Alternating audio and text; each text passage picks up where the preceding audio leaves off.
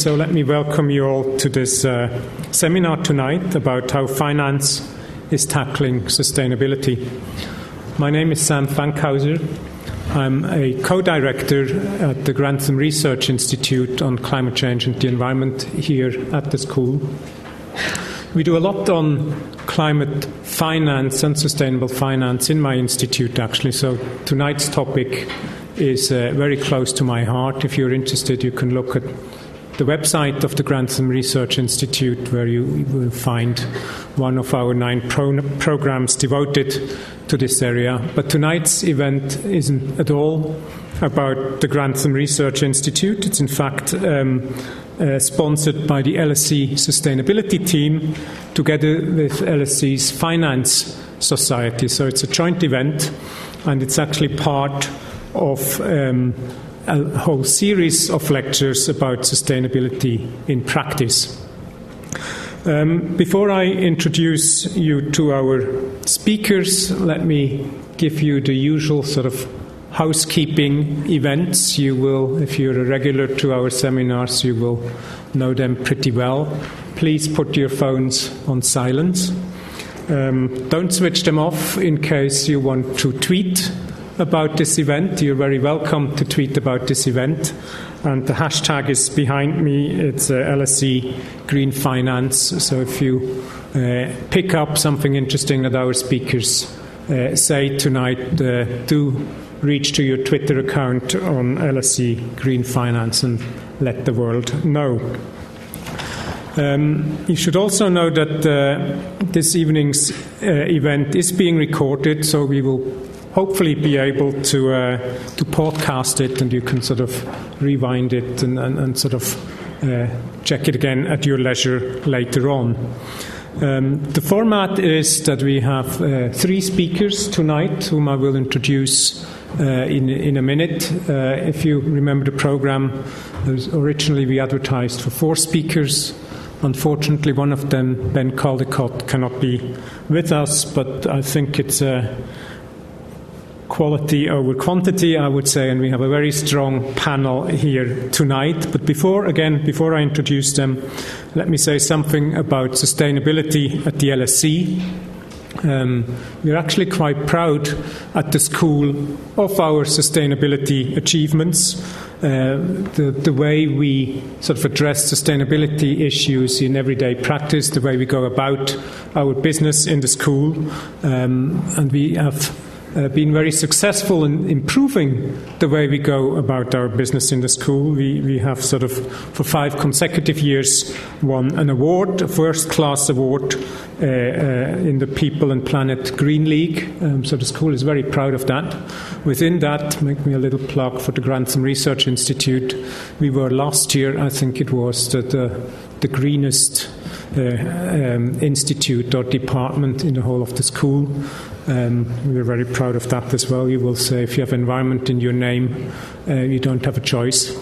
But I, I tell you, it was actually uh, it was quite a steep competition, and it was quite a lot of uh, hoops you have to jump through to uh, to become the greenest institute at LSE, which again so tells you something about how seriously these things are taken at the school. Doesn't mean we're perfect. Um, so if you pick up things issues that we can improve uh, as, as you sort of go about your student life here at LSE. Do let people know because we, we can get even better at these things. But that's sort of enough in terms of uh, general introductions. High time now that I introduce you to our speakers. Uh, to my left uh, is Nick Robins, who many of you will probably remember as the head of the Climate Change Centre of Excellence at HSBC for many, many years. Uh, Nick now has new responsibilities, uh, and he will tell us a little bit about those later on. He is co director of an inquiry by the UN Environment Programme, an inquiry into the design of sustainable financial systems. To my right is uh, Angie Ridgwell, who is Director General for Finance and Corporate Services at the Department of Energy and Climate Change, so she can tell us a little bit about uh, how sustainable finance works or is supposed to work in, in the UK. Uh, she is also managing director of her own company, and before that, she worked uh, for many years at the Bristol City Council. Last but not least, we have Michael Mainelli, um, who is a, a, professor at the Gresham, Gresham College here in London. He's also the chairman of Z/Yen. I never quite figured out how one pronounces that. I hope, hope that comes close. Um, it's a commercial think tank on finance issues, uh, which, which Michael co founded 20 years ago. So, this is uh, our panel. The format um, uh, of tonight is that this is a slide free zone, PowerPoint free zone. Um, so uh, each of our speakers gets 10 minutes or so of introductory remarks, and I suggest we go through those uh, right at the beginning uh, in quick succession, and then we open it up for another sort of 40 minutes, 45 minutes, uh, depending on how uh, strictly our, our speakers stick to the 10 minutes uh, for another 45 minutes or so of, of Q&A. And please, this is meant to be a, uh, you know, an interactive session. This is meant to be for you to ask questions, difficult questions, and many questions. So think about it as you listen to the opening presentations. And we start left to right from my point of view, right to left from your point of view. So, Nick, why don't you kick off and tell us something about uh, your inquiry at the moment? Thanks very much, Sam, and thanks very much to the uh, LSE to, for inviting me back. I did my uh, my masters here in the last century, and it feels a long, long time ago. It's great. It's great to be back here. I'd like to touch on sort of five things in my in my ten minutes. A little bit about the inquiry, why it's been set up, uh, and why we should be thinking about the rules of the game which govern the 300 trillion dollars of assets in the global financial system. Um, some of the rationale for financial policymakers for thinking about finance. I think we'll hear about why sort of climate change policymakers are thinking about finance. Um, what are we finding globally in terms of our inquiry in, in places like Bangladesh, Brazil, uh, China, South Africa, and indeed here in the UK? Uh, what are some of the emerging themes, and then head into next year and thinking about what's some of the, sort of the big the big themes for next year, which, as we know, is a is a major uh, sustainability uh, year for policy. Uh, so the inquiry was set up by by UNEP, uh, and our aim is to identify policy options which will enable the financial system to be more effective in mobilising uh, capital and finance for a green and inclusive economy. You might ask why UNEP. UNEP is an environmental program. Um, we felt there was, in a sense, a gap in the market, that after the crisis there was increasing interest in uh, how financial systems can be managed for the, the public good, uh, and one of the missing dimensions was environmental sustainability. Uh, so the inquiry was launched at Davos in January. Uh, we have an international advisory panel of uh, former regulators like Adair Turner from the UK, central bank governors, heads of pension funds, and bankers, and so on and so forth. Uh, our aim is to produce our policy conclusions at the end of next year, um, and we're, we're, drawing very much on country experience, what is actually uh, going on around the world.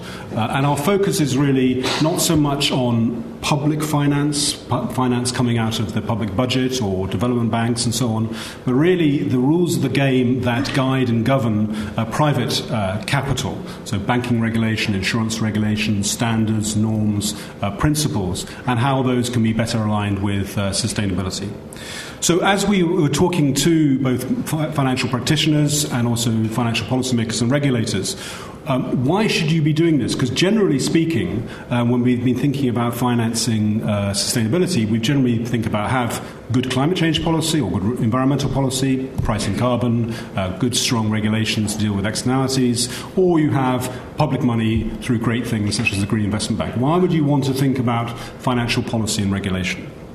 So there, there, seem to be sort of five reasons which seem to be coming up. One is that financial markets themselves have a number of uh, market failures, uh, which actually make it more, more, more difficult to raise capital, particularly for long term issues around sustainability. As, as Mark Carney said recently, we have a tragedy of horizon, in particular, around short termism. So that's the first one. Secondly, that we know that uh, we, uh, we have a whole new category of, of environmental risks, whether those are local risks, uh, as people in Peru are finding about the financing of mining projects, or global risks such as climate change, which we know at the moment that the financial system is not particularly good uh, at, at, at managing. Um, and one of the thoughts that are certainly talking to some policymakers is that um, financing projects which create environmental damage, these are externalities. And those externalities essentially are creating uh, systemic risks. So, just as we're now thinking about managing the systemic risks of too big to fail banks, we might also want to manage the systemic risks caused by financing polluting projects.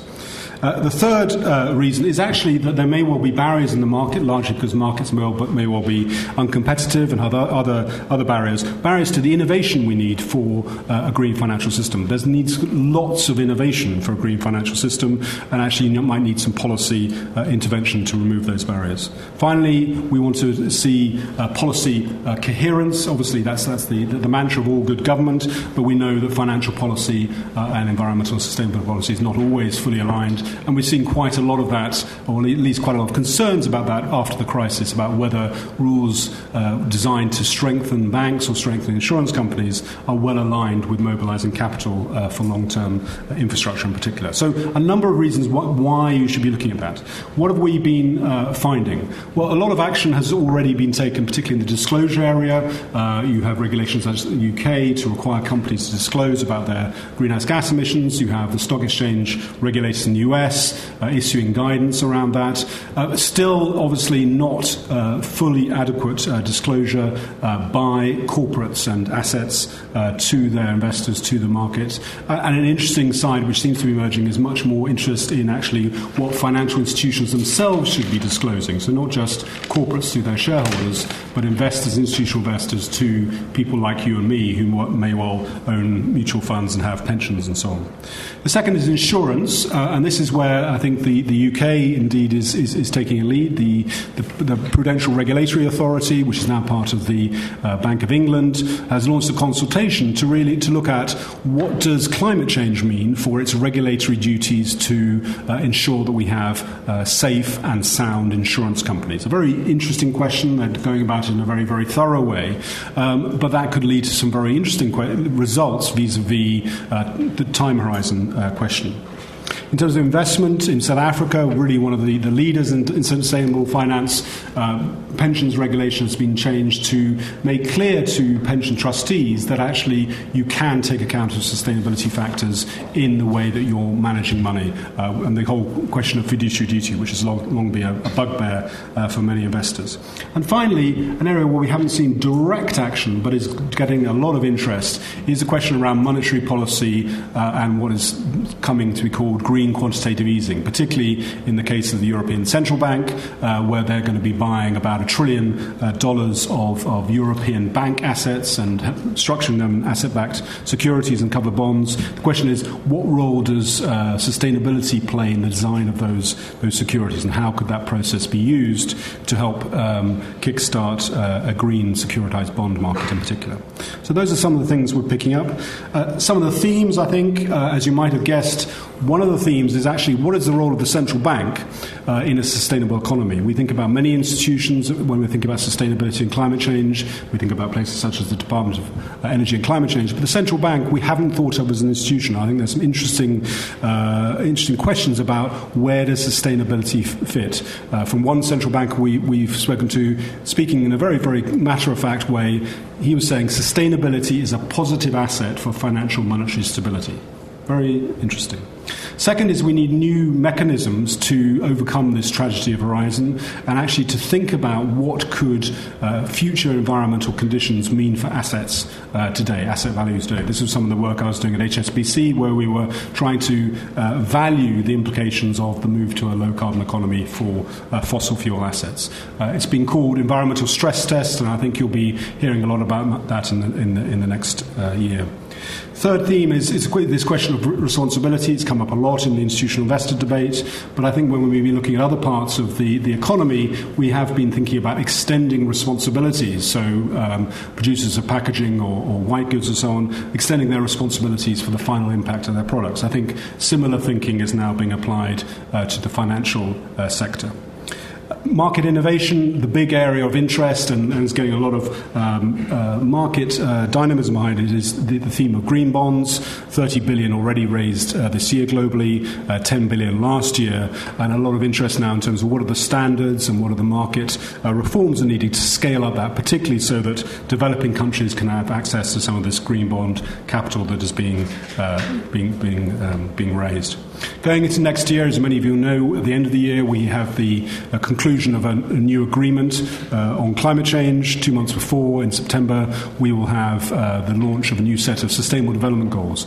Underpinning both is the need for financial systems uh, that actually can listen and hear the signals uh, that policymakers will be, be, be, sending. So I think one of the things, again, you'll be hearing uh, a lot more of next year will be how we align financial policy with climate climate and sustainability goals. And if I can make a plea, in 2009, when we had the Copenhagen Climate Summit, most policymakers in 2009 were thinking about the survival of the global economic system. This was the, the immediate aftermath of the global financial crisis, and they were launching fiscal stimulus programs, many of which had green uh, dimensions. Next year, if we look at the forecast, most policymakers will be thinking about how we actually get out of economic stagnation, how we raise income levels, and so on. And we have really to think about how that can be linked with the climate and sustainability agenda if we're going to make uh, progress. Thank you very much. Thank you very much, uh, Nick. You sort of packed a hell of a lot into your 10 minutes. And uh, the bad news is you did 12. I, I, don't monitor you, monitor you well enough. I should work in the financial sector. Um, as I said, hang on to your questions because we're going to straight uh, to the next presentation, and then we have a, a, big Q and A right at the end of it all. So, uh, Angie, do you want to go next and tell us something about sustainable finance in the UK or in DECC? Okay, what I wanted to talk about very briefly was. Um, some of the past behaviours which have um, got us to the position we're in, how we can transition to low carbon technologies in a way that promotes growth and prosperity, um, some of the financial levers that we're using to do that at both the market level and at the individual consumer level. And I just want to touch a little bit on affordability. Um, so, if we look back, um, we know that since the Industrial Revolution, um, we have benefited our economies through um, significant energy supplies, but most of those supplies have been dominated by fossil fuels because they were cheap, because they're easily available. Um, the fossil fuels, even today, still account for some 85% of the energy consumption globally. Um, but we also know they're the most significant source of greenhouse gas emissions, and these emissions come at a significant um, social cost, particularly around global warming. Um, what we do know, as, well, as you know very well, is that this is reducing our crop production, it's causing extreme weather events, and eventually there'll be rising sea levels. All of those have social and economic impacts which need to be addressed. Um, and we're only just beginning to understand really what those impacts are. Um, and what this tells us is while energy consumption has not historically factored into um, the way that we drive things forward, it is really important that not only do we think about um, our economy in terms of the cost of energy, but we also think about our economy in terms of reducing the consumption of energy. What we need to do now is to make sure that not only do we change our behaviours, um, that we also make sure that we change our economies. Otherwise, um, we won't continue the level of prosperity and growth that we've had in the past. So, what we need to do is to bring forward investment in clean energy infrastructure and new technologies. Um, what we need to do also is to reduce our carbon emissions, and this is really important because it not only ensures that we have security of supply by having a range of different suppliers and supplies for our energy, but also that it manages that it maximises energy efficiency and therefore reduces demand. Um, and this is important because the technologies of themselves may not be cheap, Um, but the counterfactual of adapt- adaptation and the impacts of climate change is also not cheap, as I said, both in terms of monetary and in social impact terms. Um, but not only do we have a moral and an economic reason for doing this, we also have a legal duty for um, impacting on climate change and bringing forward these new technologies. The Climate Change Act, introduced in 2008, commits us to reducing our emissions by at least 34% in 2020 and by 80% in 2050. That's a significant change, and to do that, that's going to require significant investment. At the moment, the energy sector currently has the largest pipeline of infrastructure investment projects in the UK.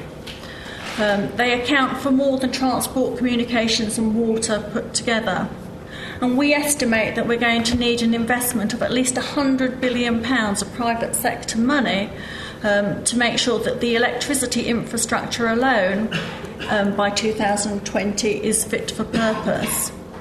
And what we're trying to do is to create the right environment um, and the right conditions to bring that investment forward.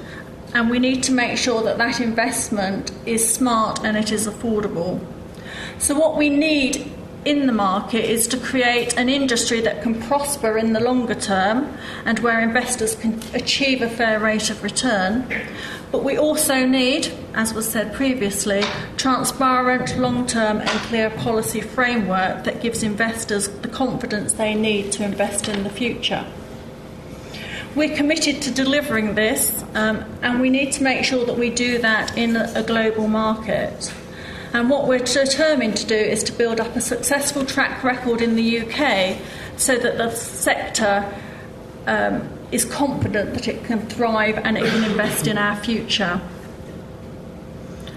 And we've already achieved a lot. Um, since 2010, we've mobilised over 45 billion in low carbon energy infrastructure. This is investment which is essential to keep the lights on and emissions down. And also, it's really important for sa- saving consumers money on their energy bills. It's also important because this will support up to 250,000 jobs in the low carbon energy generation sector by 2020. And again, jobs are important for, for creating wealth and prosperity. And in 2013 alone, we attracted nearly £8 billion of investment across a range of renewable technologies, and that was a record year for us.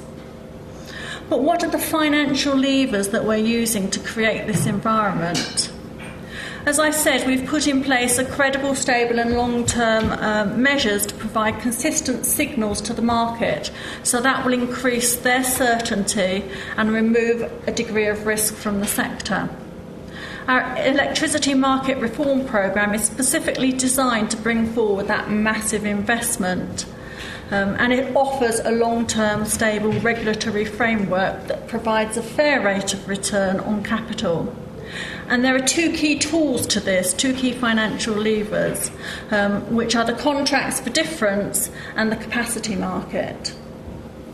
Now, the contracts for difference, um, these are the key to unlocking the long term investment in renewable electricity by offering price certainty. certainty.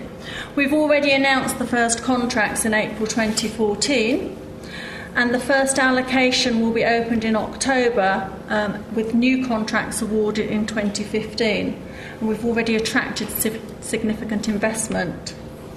This is about bringing forward new technologies, which means that we have a choice of supplies, so different types of technology providing electricity, and more important, a, differently, a, a wide choice of suppliers.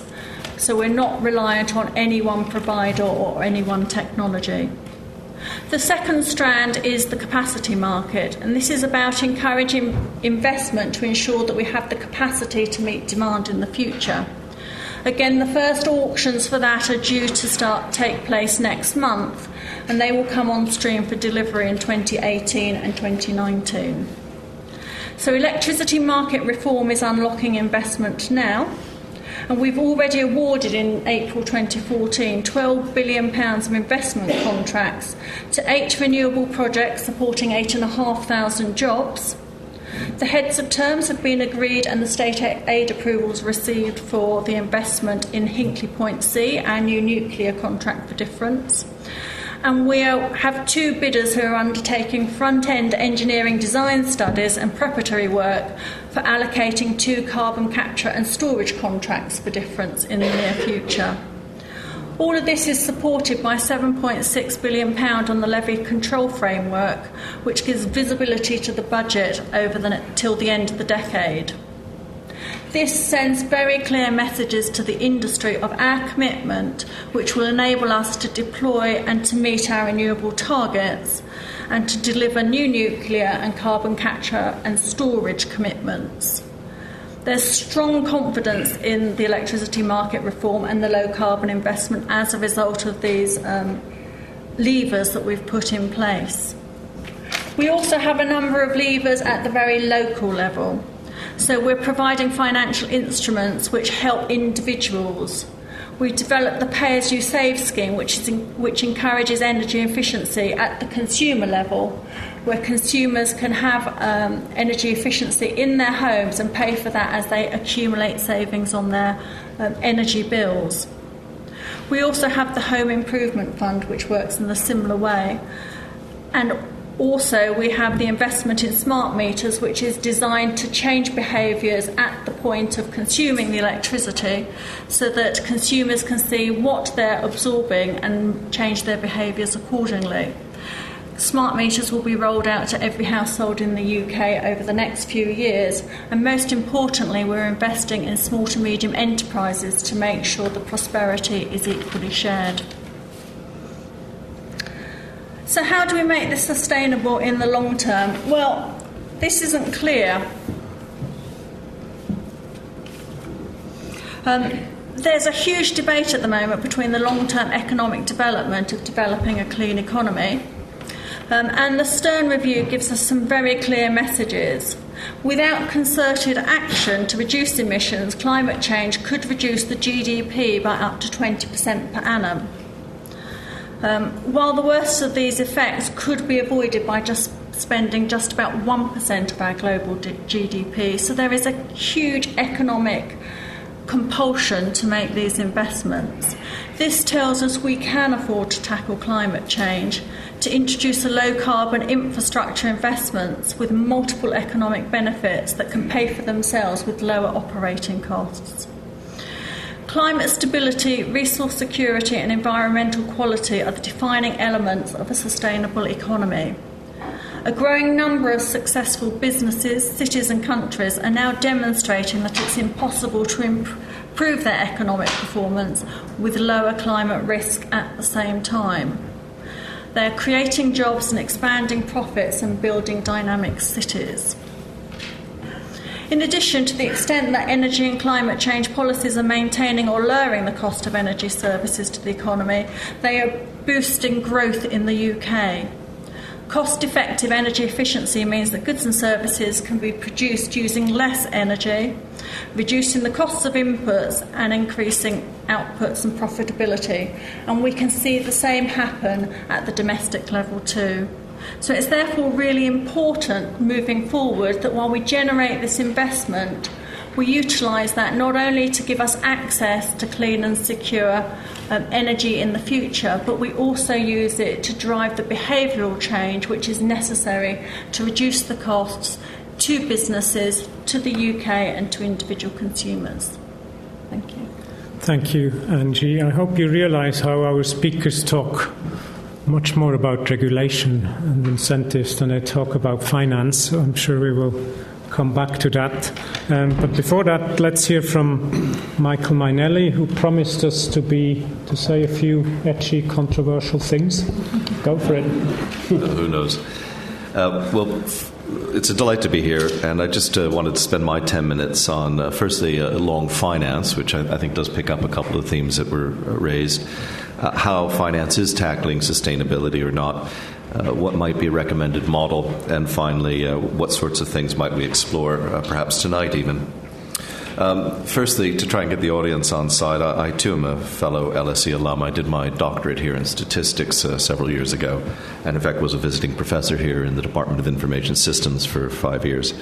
Um, but despite the academic leanings, the truth is I work mostly in the city. About 90% of my time is spent on financial matters, funding things, uh, IPOing companies, etc. So I'm, I'm, kind of at the cutting edge of actually doing the stuff. Uh, I'm not a banker uh, or anything like that. I'm just a guy who likes uh, to see where tech and finance meet and create new businesses. And we've had a, few successes and a few failures. Um, but there was a point in my life when I was responsible for the commercialization of 40% of UK R&D uh, when I was a grade three in the Ministry of Defence uh, for a number of years. So I've been across the government uh, private sector divide, across the finance tech divide, and across the academic and everything else divide. And so I'll try and share that with you. Right. Well, what is long finance? Long finance is a movement of about 30,000 people in the city. Uh, and these are people who, in 2005, responded to a question when would we know our financial system is working? Now, we were really overtaken by events only a few years later as well. And we've been exploring a whole host of things, um, and quite a few of them on environmental, social, and governance issues. We created something called the London Accord, which is an agreement signed by 65 institutions to share their investment research, and there are about 450 reports up there. None of these reports are read in Whitehall, but they are read around the rest of the world. Uh, what we find is that uh, the financial services community does care. Uh, the financial services community lays out extremely clearly and openly what it would like to, to see done. Uh, and we feel in many ways that our problem is that we are a machine uh, and a bunch of mechanics who, who keep the machine running. Um, and society doesn't understand that it's their problem. They're uh, pushing too hard on the accelerator for GDP growth or something else. We, we're just there to make the machine work. At the core of the machine, though, is money. Uh, and I must say, over the last uh, nine years, if there's one thing I've learned, it's that economists, and I count myself amongst that mob, uh, really have no theory of value, uh, a very poor theory of price. We can't define price, but virtually no theory whatsoever about money. Uh, what is money? Well, I, I, could give you an entire hour or two on it, but I'll jump to the de- definition.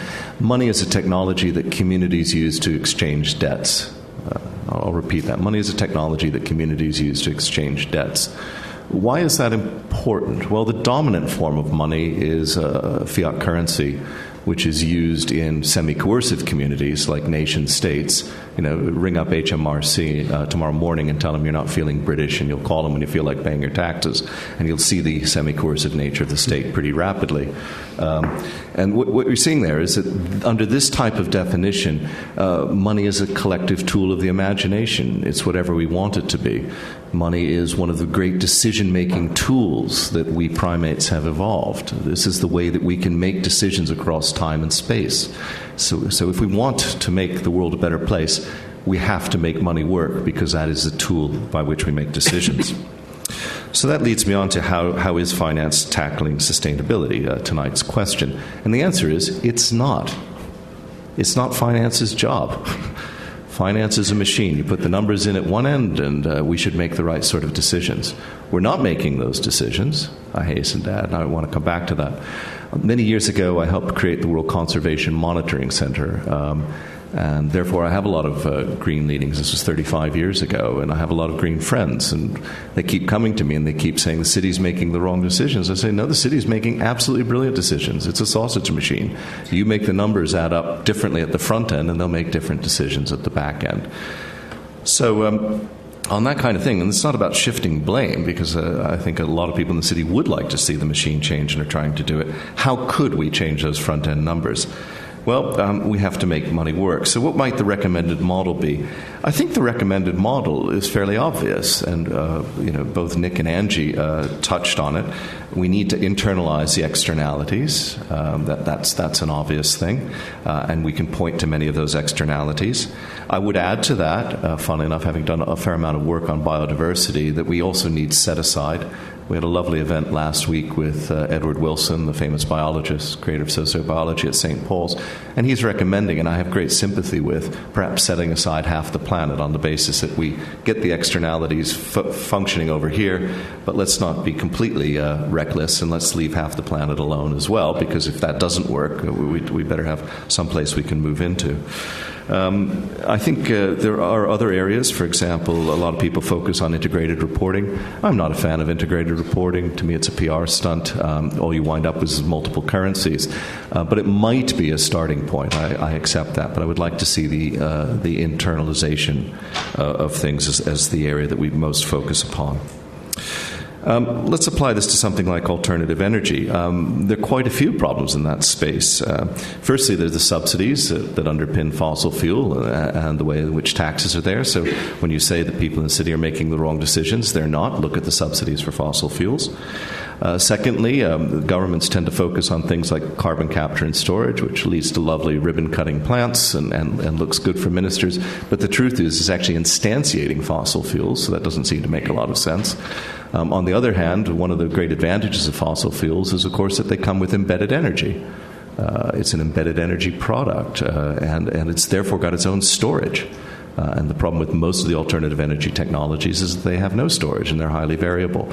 So why don't we see a lot more emphasis on, ja- uh, on genuine storage? So those are the sorts of market failures that we in the city would like to see corrected just in that area. What might we explore? Well, it's very, very clear that the sausage machine is, uh, as Angie says, and, and I would say it's 8 to 1 or 9 to 1, betting on fossil fuels, whether we like it or not. So we've made very little progress in changing the decisions that the machine churns out. Uh, and I think that's kind of sad, uh, and I would like to see it change. But we made a submission to Copenhagen uh, in 2009, and I still think that submission is valid. What we pointed out is that the reason that investors favor fossil fuels is that governments don't follow through on their policies. Um, I, I, heartily commend, by the way, the policies you're proposing on CFDs and all, but the history of investment in alternative energy and other areas to do with green has been that the best fund you could have possibly set up over the last 20 years was the one that was contrarian, that did exactly the opposite of what the government proposed. So, whether it's first wave biofuels, second wave biofuels, uh, ETS in 2005, we, the governments of Europe, April 2005, do solemnly swear to keep the price of carbon above 25 euros a ton. Um, anybody remember that one? Um, so the best fund you could have had was the opposite. And 20 years uh, plus later, we are still seeing investment running at 8 and 9 to 1 into fossil fuels. Now, that's a bit depressing. So, what we would like to see are more proposals, and CFDs, I do think, fall into that camp, to be honest, and the capacity market. But uh, our biggest proposal was a policy performance bond so it would be a bond issued by a government, not a green bond. Nick's talking about something else. These would be bonds that the government can use for roads and schools and paying policemen. We don't really care. Um, but if they fail to deliver on their policies, the bond would pay more interest. So, for example, tie it to the percentage of renewables in the economy. So, come 2020, if we have 20% renewables, that's lovely. The bond pays nothing except capital back. But if it's languishing at 14 or 15%, it pays 5 or 6% and you can keep cranking that up. You could do the same on the price of fuel at the pump, you could do the same on electricity prices, etc. Um, but bonds that force governments to basically pay when they break their policies are to us one big thing that we could talk about. Anyway, I'll just close uh, perhaps on, you know, are we optimistic or pessimistic? Um, uh, there's a phrase that uh, I've been unable to source, uh, which I absolutely adore, which is, you know, be optimistic, pessimism is for better times. Um, I'm, uh, I'm quite, a, quite optimistic, actually. Maybe it's just this evening. I think that ultimately uh, globalization is proceeding apace. Uh, we're automating our decisions through technology. We have a huge opportunity, perhaps, to move to some sort of form of uh, abundant economics, which might just squeeze 10 billion people onto the planet in 2050. I don't know. I have to be optimistic about that. But whatever it is, it will take a lot of energy. Uh, we are using a lot of energy to, to be global. We're using a lot of energy uh, to make those smart decisions uh, using computers. So I would like, I would certainly like us to arrive at a planet that we can all live on. And I think the only way that we're going to achieve that is by making money work. Thank you. Thank you, Michael. I think you lived up to your promise. Um, and I noticed Nick was writing, taking notes uh, very furiously, and, and she was looking rather concerned when the performance bond was mentioned. So, in principle, it's your turn now, but let me sort of turn to those two and give them a chance to get a few things off their chest. Uh, Nick, it's not finance's job uh, to do these things. You talked to us about the role of central banks and the increased interest of central banks, which seems to be absolutely the other message. No, it's very interesting. I think we need to work at both ends of the uh, of the of the system in a sense. What, certainly, the, the signals that we're sending, let's say, for the real economy in terms of energy prices, regulation, uh, and so on, but also within the financial system itself. That's the reason I, I moved on from HSBC, in a sense, realizing that um, even if we had these great uh, signals and we had the proper price of carbon, which we hope we're going to get, um, then there's still flaws and behavioral problems and so on in financial markets, which particularly mean that those signals are not going to be listened to effectively. We have questions about uh, allocations of responsibility, we have uh, myopia, where people are, are more short term than they need to be if they were going to be rational agents, and so on and so on. So, so my sense is these two agendas are complementary, and we need to work, work in both the, the, sort of the, the supply of capital, the rules around the supply of capital, but clearly around the signals uh, that are set by agencies such as DECC in terms of the real economy uh, pricing. Okay, Angie, then, what, what, do you think would be your relationship with George Osborne if uh, yields on bonds depend on, on DECC's performance? Well, I would say actually it needs to depend on the public and industry's performance, and we need to create the environment where um, the public and industry can change their behaviours. Um, I think my career would be very short if I signed us up to um, um, delivering exactly what has been suggested. But we do need to create the environment, and there does need to be not just the carrot, but there also needs to be the stick. So I think for me, it's about getting the right balance in there, which um, regulates where we need to regulate, but also creates incentives as well to get the right sorts of behaviours. I think it was a diplomatic way of saying I don't like the idea, but uh, I do. I think there's a, lot of intriguing uh, ideas in that. But uh, let's open it up. We still have, as I said, we have about 40 minutes at least of, of Q&A. Um, the usual sort of rules. Uh, first, wait for the microphone. Second, please introduce yourself. Third, please keep your questions short. Okay, on those instructions, uh, there's a hand up there in the middle.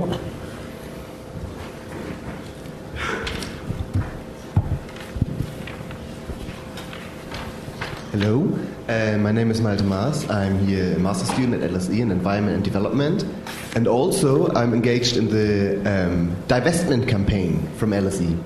And that's my question what do you think about divestment? If it's like a, a good thing, a solution for institutions like universities, since uh, you just said the LSE is so proud of being sustainable, but still investing loads and loads of money in fossil fuel industry. So I just would like to know your opinion about that. Okay, for those of you who don't know what the divestment campaign is, it's a campaign to get universities or those with big endowments, which LSE probably isn't one, but we have some endowments, to get those universities not to invest in fossil fuels. Um, who wants to go first? Michael? Um, it goes back to the sausage machine idea. Um, if your goal is to make investment in fossil fuels look less attractive, that is, on the face of it, an interesting way to do it. Um, I think, though, there are some differences. I mean, the traditional campaigns that I participated in in the 70s were all to do with apartheid, for example. So we, we were disinvesting in apartheid and blah, blah, blah.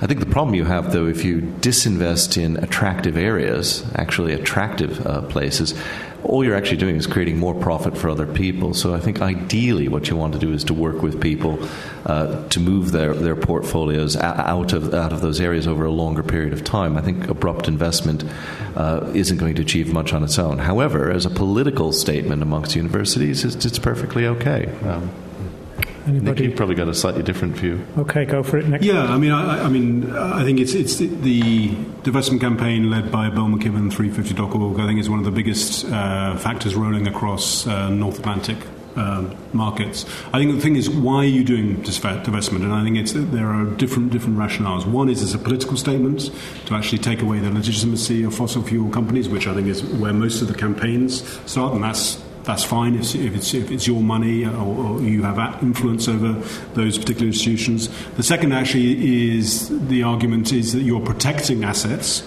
Um, there have been many, many good reasons for getting out of uh, coal from an economic and financial point of view. Uh, and I think, particularly if you look at the way that the Chinese economy is going and the peaking, the early peaking of coal demand there, there could be very, very rational economic reasons for at different stages.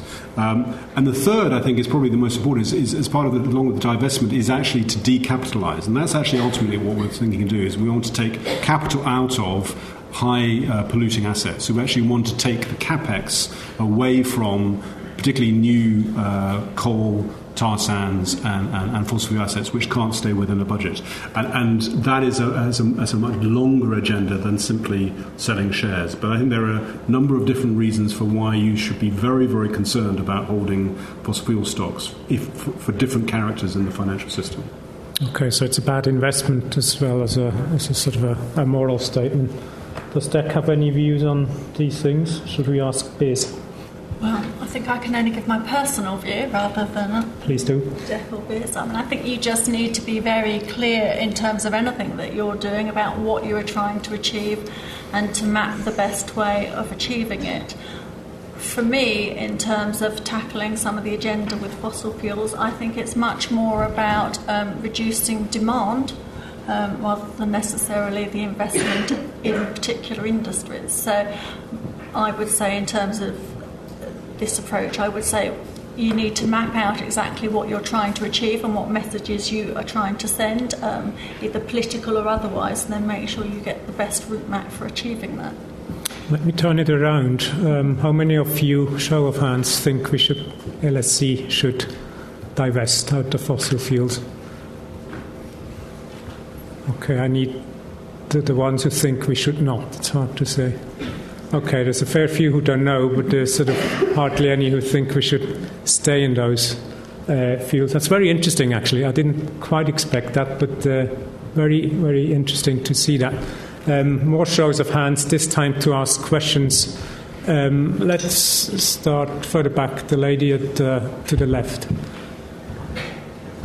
Yes. Thank you. I'm Siti. I'm from Development Management uh, course. Actually, I would like to ask, uh, how do you find the conditionalities that you've been put to the recipient countries on how to tackle the sustainability in their countries when there is less successful stories of foreign aid or foreign investment that could lead to sustainable growth, especially in sub-Saharan Africa? Right. So, a question about conditionality on yeah. sustainable all right, thank you very much. That probably goes into your direction mostly. Yeah, I mean, I think what is what is interesting, certainly the work we're doing, looking at uh, a lot of developing and emerging economies, is why they are, for their own rationale, putting in place conditionality on their own banks. Um, so uh, Peru introducing new requirements for all banks to have uh, proper due diligence practices to avoid conflict. Yeah? China introducing green credit guidelines to steer the allocation of banking credits for domestic banks towards uh, low, low, carbon, more resource efficient. Uh, Bangladesh, South Africa, Brazil, and so on. So, so I think what, we're moving is, is, is, an issue where this is not so much about a traditional north south conditionality debate, it's actually what are the rationales within countries for aligning your financial policy and regulation with sustainability. And actually, that's happening much more in developing countries than in the OECD. Any other thoughts on that? Everybody happy? The next question was just a couple of rows before. Oh.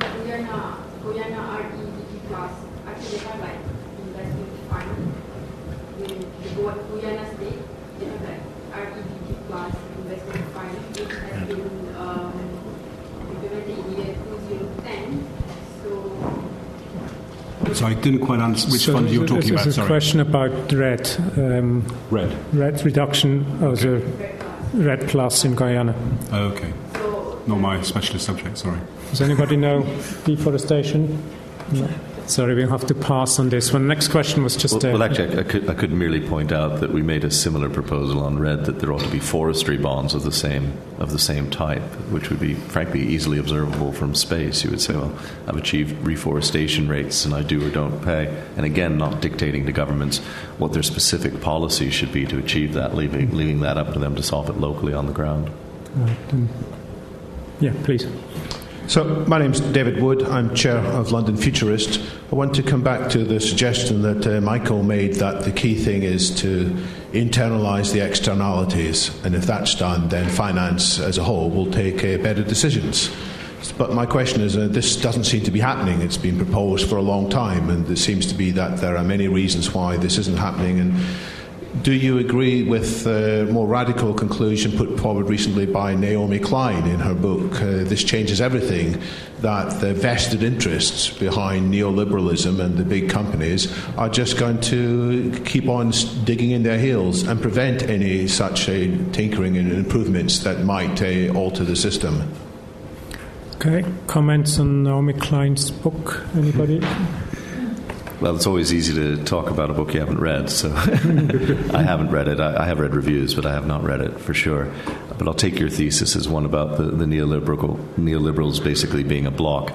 Um, it's funny because Nick and I were chatting about that as we sat down. Where do we sit politically? And, and I am very much of an old style liberal school. Um, I'm for open competitive markets. I'm not a capitalist. Uh, people find that a bit strange. Capitalism is a Marxist term. Uh, um, I, I, don't believe that the ownership of capital is the primary thing. I do believe in open competition. Um, in terms of open competition, um, I, I therefore want to see externalities internalized. And yes, there are clearly blocks to that. Um, but you know, quite a few of the blocks are just a lack of willpower, a lack of a decision to change.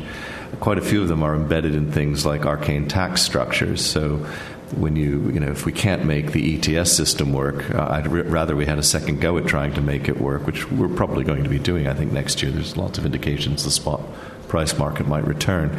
Um, why do I prefer that to taxation? Well, because if, you, if politicians can't issue a fixed number of permits decreasing each year. If they find that too complicated, what are they going to do with taxation?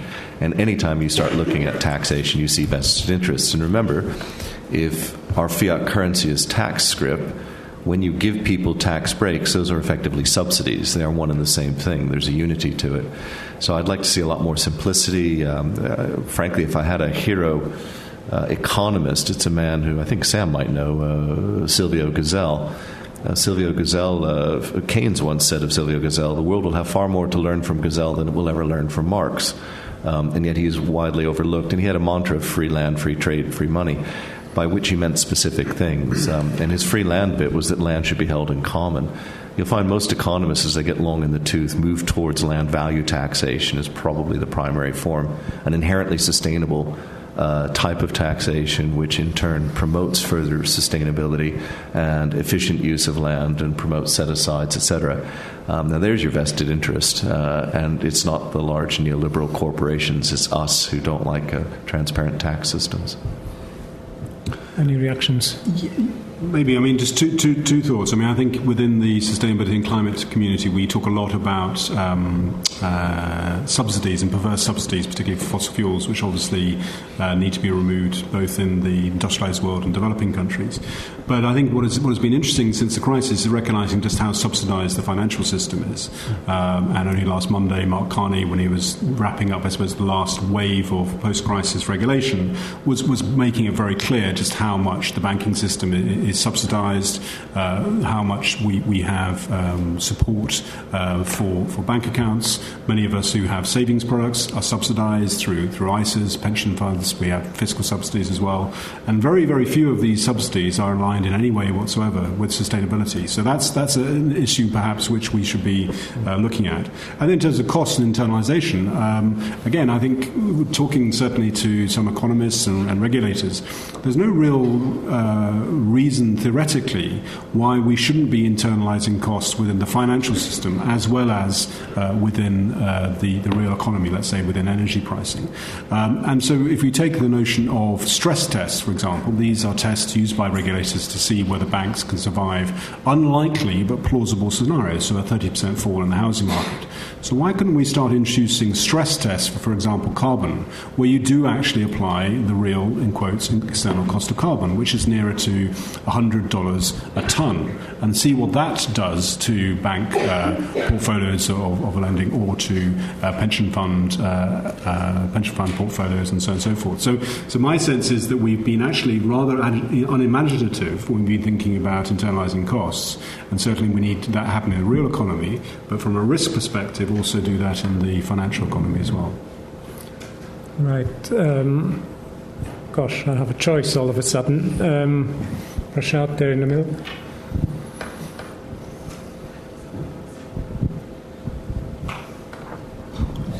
Uh, hello, um, I'm Prashant Vaze, I work for Nest Pensions.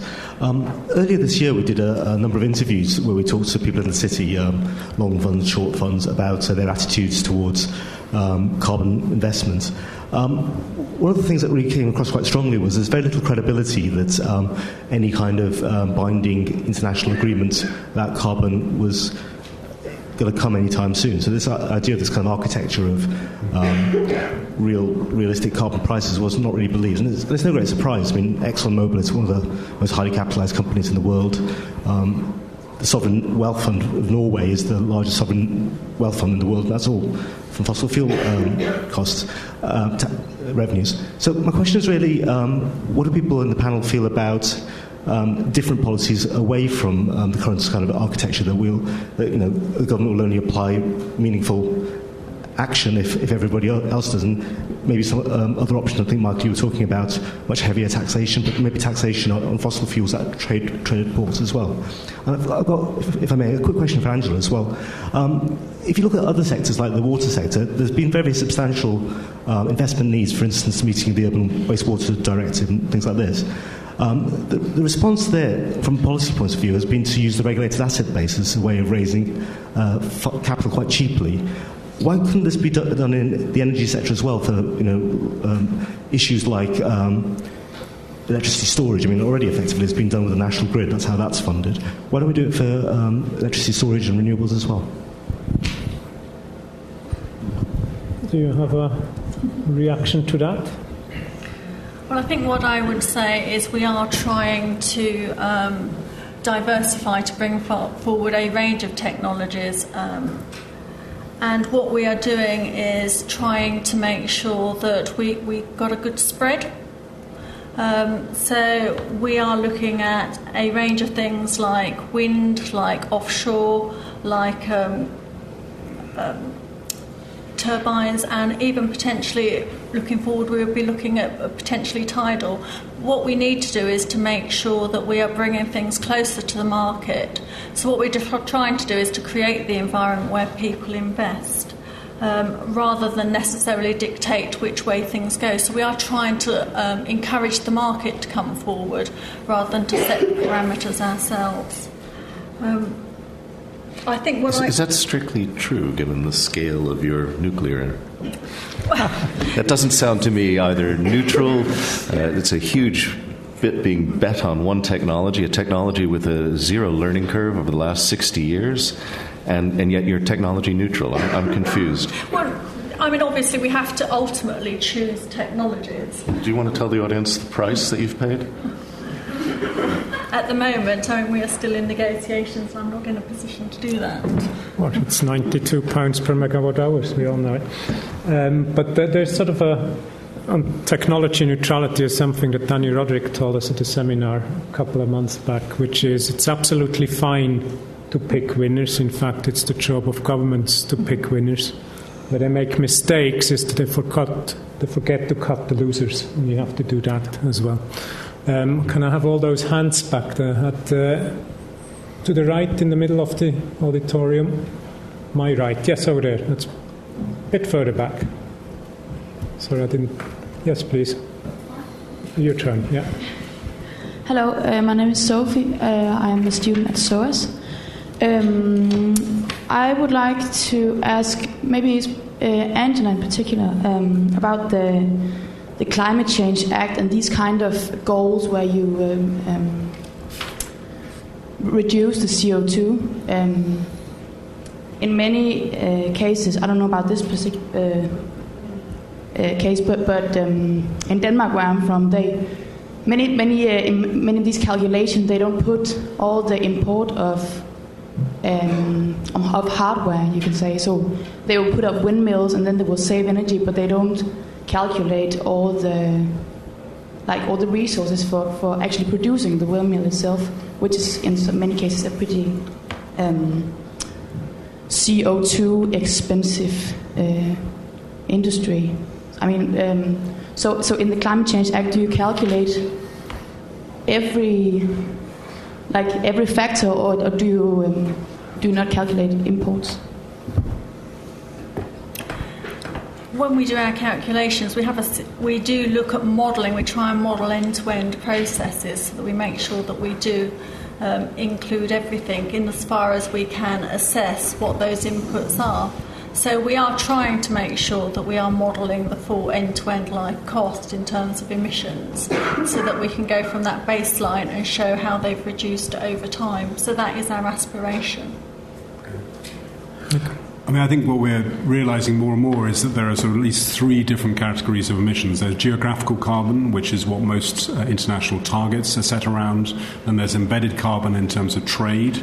Uh, and sadly, most of the improvements that many industrialized countries have made, including the UK, in terms of reducing geographical carbon, have been offset by importing carbon in goods and services from other countries, notably uh, China. And, fi- and finally, there's financial carbon, which is actually the carbon that is associated with our investments, which again goes back to the divestment question, which again, as a investor here in London, you can be investing a company listed on the New York Stock Exchange with emissions coming out of Mozambique, for example. So th- we need to be very careful about sort of monitoring, measuring, and actually targeting all three categories of, of carbon. It's very good. Financial carbon was a new one on me. Um, let's stay in that corner. There's, uh, I think, the lady sort of in the middle. Yes, a bit quicker, and then we go to the right. Yes, please. Hi, I'm Charlotte West from Business in the Community.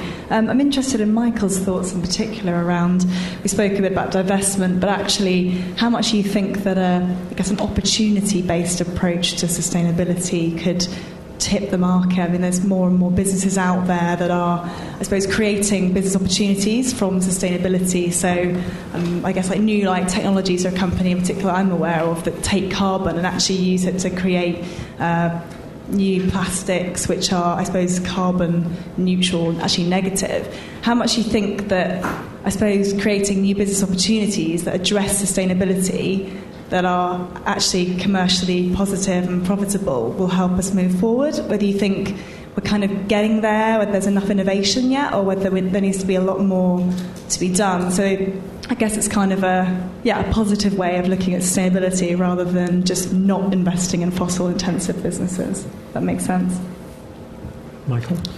Tough, tough, tough, tough one to answer. It's more a kind of a gut feel, but I, I, I, I point out, I think, two things. Uh, one is uh, really coming from an economics background. Learning curves are extremely powerful devices, and once something gets onto a learning curve, it's almost impossible to get it off for a very, very long time.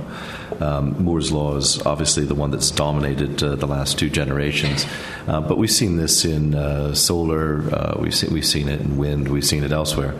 Um, so learning curves are really quite cool, and I think Tidal, for example, is just starting to get onto that learning curve. So I'm quite excited about it. I think the second point I'd make is about just kind of raw physics. Uh, I don't think that using, I don't think it's going to be possible to really find uh, a use for the 7 billion in emissions, and it's a pretty horrific way to do it, which is to pump it up and then try and grab it back. So I, will kind of park that one if I might. And we're not in short supply on carbon anyway, so uh, it's there. And I think the third point you raised, though, which is interesting, of course, is you know where does the innovation come from? Innovation is a nightmare for all large organizations. Large organizations don't innovate. Uh, it's not what they do. Uh, they can take sparks of innovation and do things with it, but they don't create it. Uh, government doesn't innovate. I manage 40% of R&D. We created absolutely nothing. We found things. we helped, but we did not innovate. Innovation is a very um, ill understood area. But it's terrifying. You can't sit back as a large organization and say, well, heck, I don't know where it's going to come from. It'll just pop up one day. So we have panels and we manage the process and we model end to end and we do a lot of crap. Um, it normally comes from left field. Um, only five or six years ago, at sessions like this, we had people preaching that what we needed to do, what we needed to do was to license our IP freely to China so they could produce solar panels. Remember that, don't you? This was the big debate. Well, what happened? The Chinese said, stuff you. Anyway, uh, went and developed their own solar panels, which are beating the pants off of us. Um, yes, they had a bit of government subsidy, but then, given the, the, structure of their state, everything in China is, you know, is de facto subsidized. And we're actually looking at some interesting stuff there. So when we're looking at uh, Nick's, I love Nick's three points there, but certainly the embedded carbon one, we're starting to see already plants in developing countries where they're just laying out solar panels and manufacturing. In fact, the question I think for the northern hemisphere is, you know, it's, it's pretty straightforward physics. You know, it's really good at the equator, and it just kind of gets worse and worse and worse we're looking at solar parity, uh, arguably in this country during daylight hours, I accept, uh, but around 21, 2021, 2023, it depends on who you chat to. Uh, somebody told me the other day I was wrong, it was 2018, and he's your former minister. Um, so it doesn't matter. It's quite soon we're going to be seeing this, this happening. This will transform the economics uh, almost without us doing anything uh, necessarily innovative. So, hence my focus on storage as kind of the one big market failure that is often ignored uh, in this type of debate. Mm-hmm. No, I think storage is absolutely crucial once you start talking about solar in this country. I'm a big fan of it, but uh, yeah, it does get quite dark around Christmas. Um, there's a question, yeah, right at the fringe there, then we come to you in the front. Hi, uh, I'm Stephen. I'm a student here. Um, I've also worked in the carbon markets, so I've witnessed um, many, many major investment banks shut down their carbon trading desks. Just want to know what your interpretation of that is. Do do you think it's something that needs to be addressed and addressed quickly, or does it actually signal a move away from short-termist, you know, speculative modes of looking at investment risk and reward? Closure of carbon markets, Nick. Well, carbon markets are a totally artificial market and they rely on um, strong long term signals from governments. governments didn't provide the strong long term signals, the markets collapsed. I mean, it's, it's sad. Um, and they limp along. Um, and uh, China is introducing some. They're introducing many developing countries. We have some. We have a carbon market here in Europe, still just about, um, but it's not the major driving force for technological developments we thought. Um, so I think it's the big it's one of the reasons maybe answering Prashant's point is actually again government if you actually had invested and many people did on the basis of government policy coming through in 2008 9 10 um, you lost a lot of money. Uh, so that's why people are wary quite understandably. Mm-hmm. carbon market actually was a was a bubble like so many other bubbles and that does create the problem. There's a, there's a wider point to this, though, which um, I mean, Nick opened with. You know, these are artificial markets. Um, actually, all markets are artificial. uh, no, quite seriously, people go, "Well, I've got land." Well, you only have land because there's a land registry. You only have land because I can't uh, nip into your house while you're away with a shotgun and say, you know, bugger off. You know, the police will be there.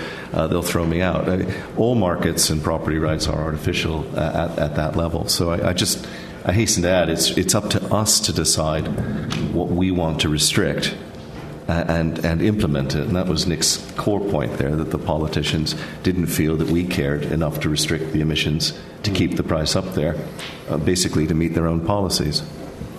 Okay, we have. Uh, here's a suggestion. We take three questions and then one final round of comments. We start in front and work our way back.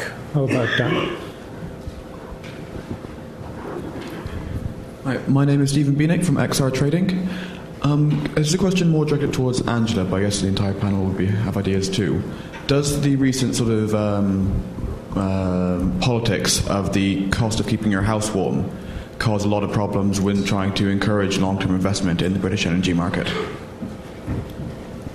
Okay, think about that while we move back to uh, Mr. Oh, there you are in the middle. Yes, gentleman with the glasses in the middle.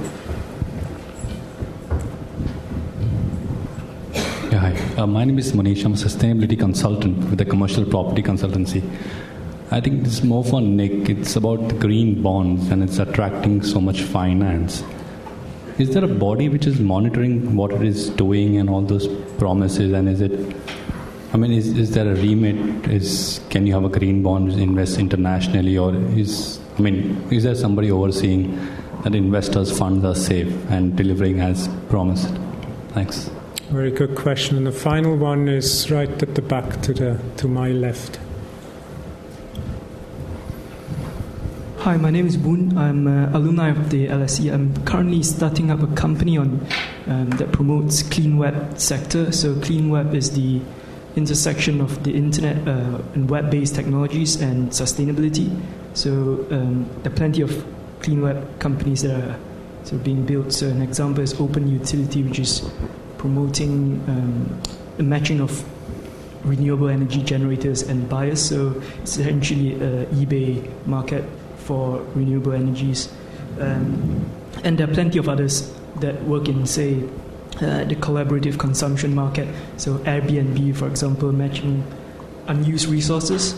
Um, and well, my question is how is this sort of financial technology changing, um, allowing us to be more sustainable? So, uh, in particular, the Bitcoin technology that is a, a democratic way of sort of uh, moving finances and wealth, and which obviously is uh, independent of a central bank or a central government. Uh, I'm sort of really curious what the panel thinks and how the government is responding and how individual big corporations might respond in the really sort of long term. Okay, this is working out very beautifully. We have uh, one question of energy efficiency for Angie, one about defining green in green bonds for Nick, and I know Michael was telling us about bitcoins while we were walking down here, so you can answer that one.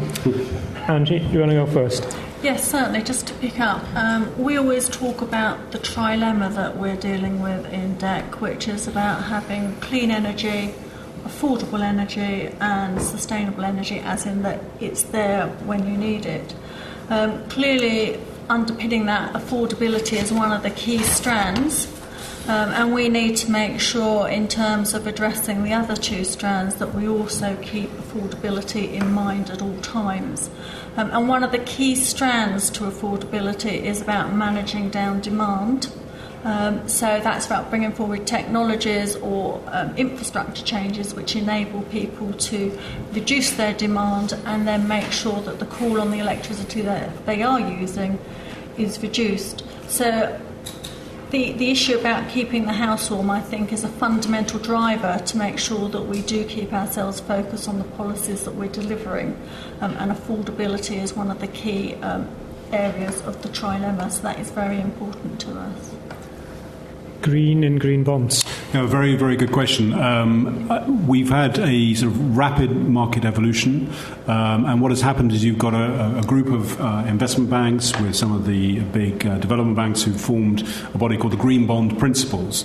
Uh, but they're only setting essentially process principles that actually you say you're going to issue a, a green bond, you, say, you state what your, your characteristics are, uh, and then you actually report on those. Yeah. Now that maybe is okay at the beginning of the process, but actually, as, as, soon as you move beyond relatively simple things such as renewables into the biggest area, which is energy efficiency, whether that's buildings or industry or transport, then energy efficiency is always relative. So you are going to need standards. And if you move into agriculture and forestry and REDD and so on, you have forest bonds, you're going to need standards. So there's a group called the Climate Bonds Initiative, which is a market based uh, NGO which is developing standards uh, for that. Uh, and that's, uh, that's an area where I think uh, for consumer investor protection, I think, as you were suggesting, um, that there will need to be some, probably quite light touch oversight, um, because there will be a, green, a bad green bond. Uh, there will be people who raise money uh, citing a green bond or sustainability or planet or whatever, and it will be not what it says on the tin. And that could bring the whole market into dis- disrepute. So I think working on standards helps strengthen the market and also enables much more capital to be deployed because you don't need to do boutique assessment of each green bond. You have a standard you can work against. And finally, Michael. Yeah, I, will touch on uh, Bitcoin and blockchains briefly, merely because uh, we're doing a tremendous amount of research and building in this space. But I, I think it's a wider point that you raise about really just kind of financial technology. Um, for those of you unfamiliar, the, the, the blockchain is is the half uh, that underlies Bitcoin of its technology, which is effectively uh, a series of open distributed transaction ledgers. Um, the fact that there's a, then a coin layered on top of that is a slightly different uh, different angle to it. This uh, means, therefore, that we, we actually have two technologies therein. Uh, the first one, which is obviously getting in the press, is our ability to create whole hosts of cryptocurrencies.